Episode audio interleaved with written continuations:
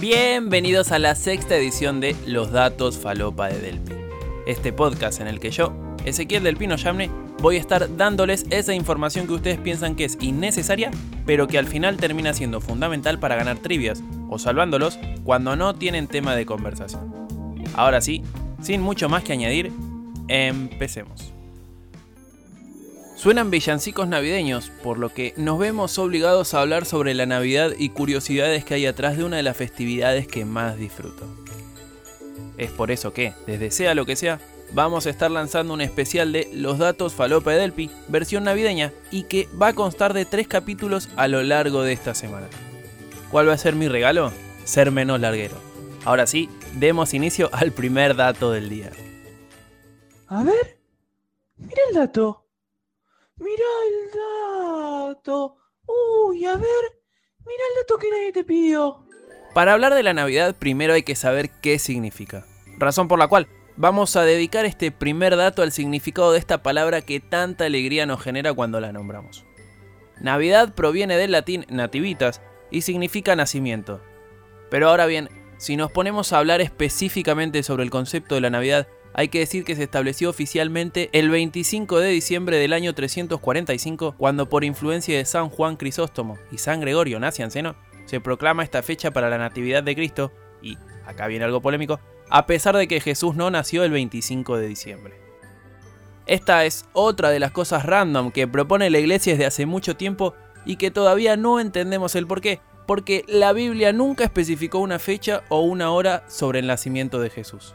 Decir que pusieron ese día porque se les cantó sería muy guaso de mi parte, así que lo voy a dejar a criterio de quien escuche este capítulo sobre los datos Delphi.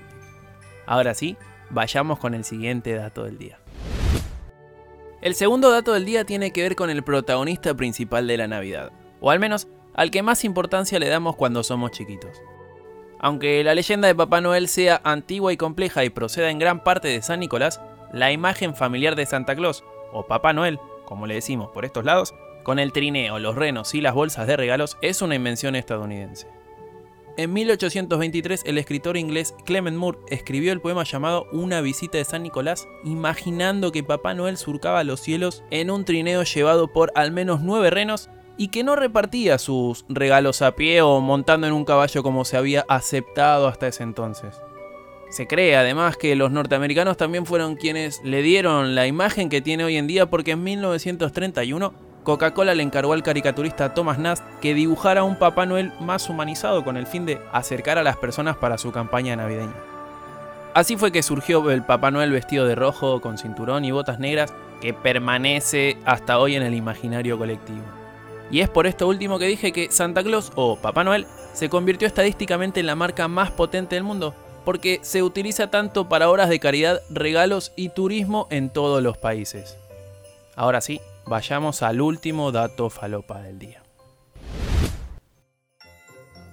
El tercer dato falopa del día tiene que ver con el lugar en donde dejamos los regalos o en donde, en teoría, deberían aparecer. Ese lugar que cuando éramos chicos más vigilábamos y más adornábamos. Ya sea con guirnaldas, con pelotitas, con cartas, con luces con estrellas, con muñecos o con lo que tenías a mano. Creo que alguna vez he puesto fideitos para decorar. Pero bueno, eso no importa.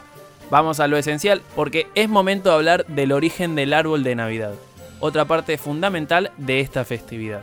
Y aclaro que en este tercer dato vamos a hablar en potencial porque, como tantas otras cosas en la vida, no hay una confirmación oficial al respecto. Y ahora sí, ya atajándome por las dudas, es posible que el primer árbol navideño, como se conoce en la actualidad, surgiera en Alemania en 1605. Siguiendo un poco la recorrida por Europa, hay que decir que a Finlandia llegó en el 1800, mientras que Inglaterra lo hizo en 1829. En 1841 apareció también en el Reino Unido, pero esta vez en el castillo de Windsor, de la mano del príncipe Alberto, esposo de la reina Victoria. Y en 1870 llegó a España de la mano de Sofía Trubetskoy, una princesa rusa que, después de enviudar del duque de Morny, hermano por parte de madre de Napoleón III, contrajo segundo matrimonio con el aristócrata español José Osorio y Silva Marqués de Alcañices, uno de los mayores promotores de la restauración borbónica que permitió reinar a Alfonso XII. Podría decir que me metí en un choclazo y que probablemente no hayan entendido nada, como me pasó a mí mientras lo leía, así que me parece que es momento de ir terminando este especial sobre los datos Falopa Delpi, versión navideña. Ahora sí, es momento de decirlo de siempre. Si te gustó este capítulo o alguno en particular, podés compartirlo en la red social que desees. También podés seguir al canal de Sea lo que sea en Spotify para enterarte de las nuevas novedades que se suben. Y además, lo más importante, lo que a mí más me interesa, es que me sigas en mi Instagram, arroba del pino S. Así me ayudas a crecer en este difícil y arduo camino de ser influencer o algo así. Mi nombre es Ezequiel del Pino Yamne y nos reencontramos en el próximo capítulo de Los Datos Falopa de Delpi. Hasta la próxima.